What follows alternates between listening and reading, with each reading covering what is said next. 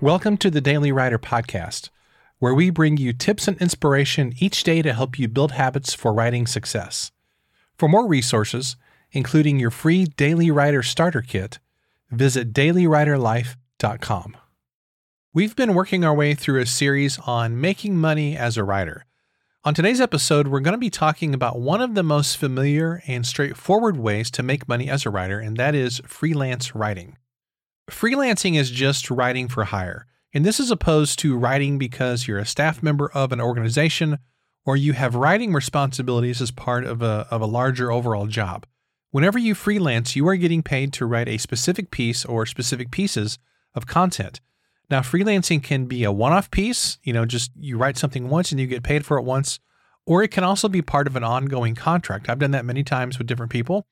But it can be either of those things, ongoing, or it can just be a one off type of a thing. Now, a lot of writers make fantastic money creating articles, blog posts, and other content for an endless array of different industry and special interest publications. It's super common, it happens all over the place.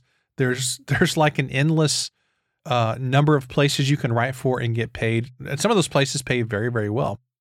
Let me tell you about my freelance experience. Uh, it's basically been in four different areas.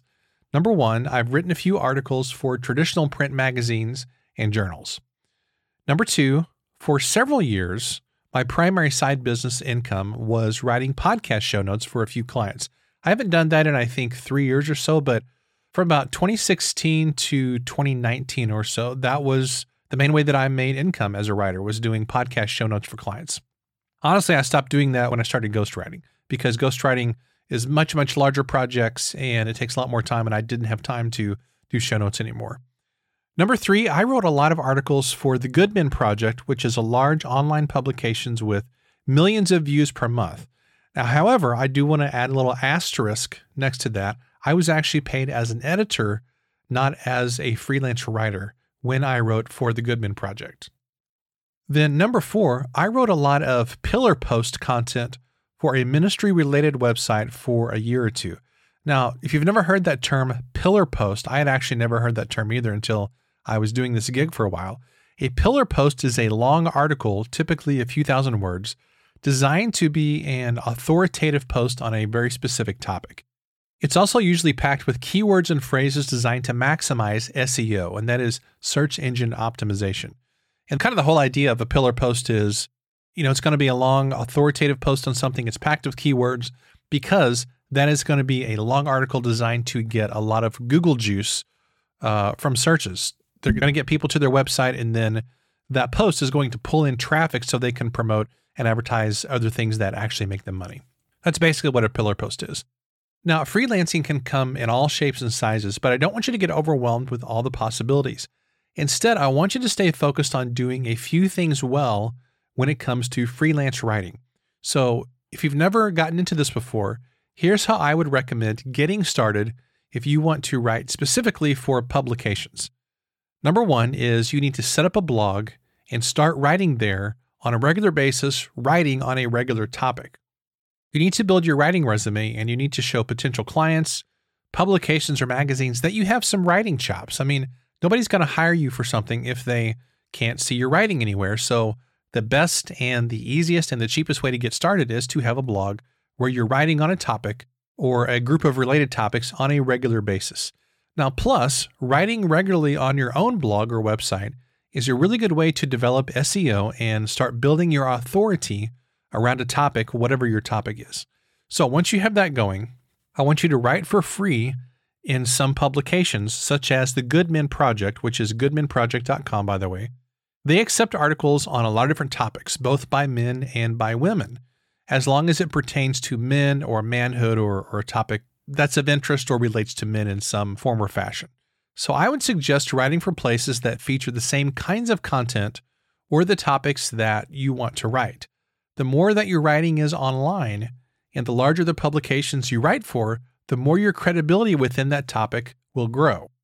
For example, if you have a cousin Cletus who has uh, some blog from you know 1993 on something, uh, and you write for cousin Cletus's blog, that's not going to have very much authority or credibility with it. But if you write for a place like the Good Men Project that has you know millions of visitors per month, that's going to have a lot more weight in terms of the credibility of the place that you're writing for. No offense if you actually have a cousin Cletus. Now, once you have those two things happening, then I want you to begin pitching paid publications. Be sure to strictly follow the guidelines whenever you're pitching a specific place.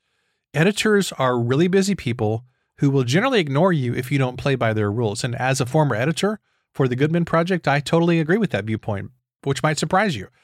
Um, when you're an editor, specifically for a place that's posting a lot of content online, it really irritates you whenever people submit articles to you and they don't follow correct pitching guidelines, when they don't really know the place they're pitching for, and when they don't make it easy for you. So if I'm an editor and you pitch me an article and it's not on a topic that's related to what the site is about, I'm not even going to reply to you, probably.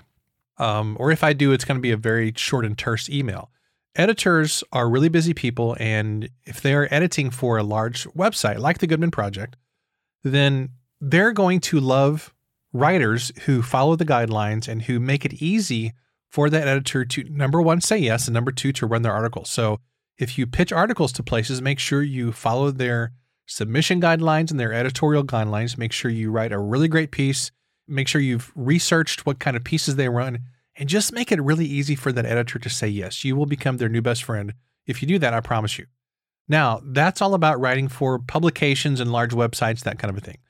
Now, let's jump over to a, a related topic, which is writing for clients for a second. If you want to write for clients, for example, writing regular blog posts or something like that, you're still going to need a website or a blog. And I would also recommend writing for publications, even if you don't ultimately want to just write for publications and you want to write for clients still write for some publications, even if you have to do it for free, because that's going to help build up your writing resume. The more places that you can show people where you've written online, and the more credibility and authority you have with those places, if they're large sites, the more that's going to impress upon someone that you're a legit writer and that you have chops and that you've done your homework. And once you've done all that, then you'll want to start connecting with potential clients on an individual basis. Now, let me throw out one actually, let me throw out two tips when it comes to freelancing. Uh, one tip that I want to give you, and I, I really never hear people talk about this, but I want to impress upon you the idea that you shouldn't refer to yourself or promote yourself as a quote unquote freelance writer. So, in other words, don't call yourself just a freelance writer. The reason is that freelance writers are a dime a dozen. I really want to encourage you to give yourself a more authoritative and specific title, such as content writer for the automotive industry or business and personal development writer or something like that. Don't ever just call yourself a freelance writer because freelance writers are a dime a dozen. You need to pick out a title that's more specific and that communicates the value that you're adding to a specific topic or industry. Or you're doing a specific type of writing across multiple industries. Whatever it is, don't just say you're a freelance writer. Better yet, combine it with other titles such as an author or a coach. You know, titles mean something, and the way that you refer to yourself is the way that people will think of you. So, again, don't call yourself just a freelance writer. And for goodness sake, I'm going to go off on a very short rant here. Please do not use that silly open to work badge that LinkedIn lets you put on your LinkedIn profile picture. That is so lame and it just screams that you are desperate for work. So if you're using that, go to your LinkedIn profile and take it off right now because it just screams to people that you're desperate for work and you do not want to appear desperate. So take it off right now if you're using that. Now, back to the main program here. Like most of the areas that we're discussing in this series, freelancing can take a lot of different forms. So don't be afraid. Don't get overwhelmed. Don't overanalyze this to death and wait six months to do something about it. So just take the steps that I've outlined here and you're going to make quick progress. So again, I would say you got to have a blog or website, start writing regularly there around a specific topic, write for free for a few places, get some traction, get some credibility. And then once you've done that, start pitching for paid gigs, whether it's clients or publications that pay. It's really fairly straightforward. You just need to build up your writing chops and your authority and your credibility. And I promise you can make money at this. You can actually make really good money if you want to really go deeply in this field of freelance writing. A lot of people make a full time living doing this. Uh, and I've made money with this as well. It's not my main thing now, but I have definitely made uh, pretty decent money at this. There was um, honestly one time, this has actually been just, I think, three or four years ago, where a very, very part time gig that I had writing for a ministry website, Um, I was doing that very, very part time. I was making more than half of what I made in my full time day job salary as a college professor just by writing uh, like one, I think it was one or two long articles per month. It really didn't take that much time to do it. So you can actually do pretty well with this kind of stuff if you really want to. So, anyway, I've thrown a lot of info at you in this episode. It's been a little bit of a longer episode, but I hope this is helpful to you. Here's today's question What specific topics or industries interest you the most when it comes to freelance writing? Hope this has been helpful to you. Take action on what you've learned, and I promise you can make pretty quick progress. Thanks for listening, and I'll see you tomorrow.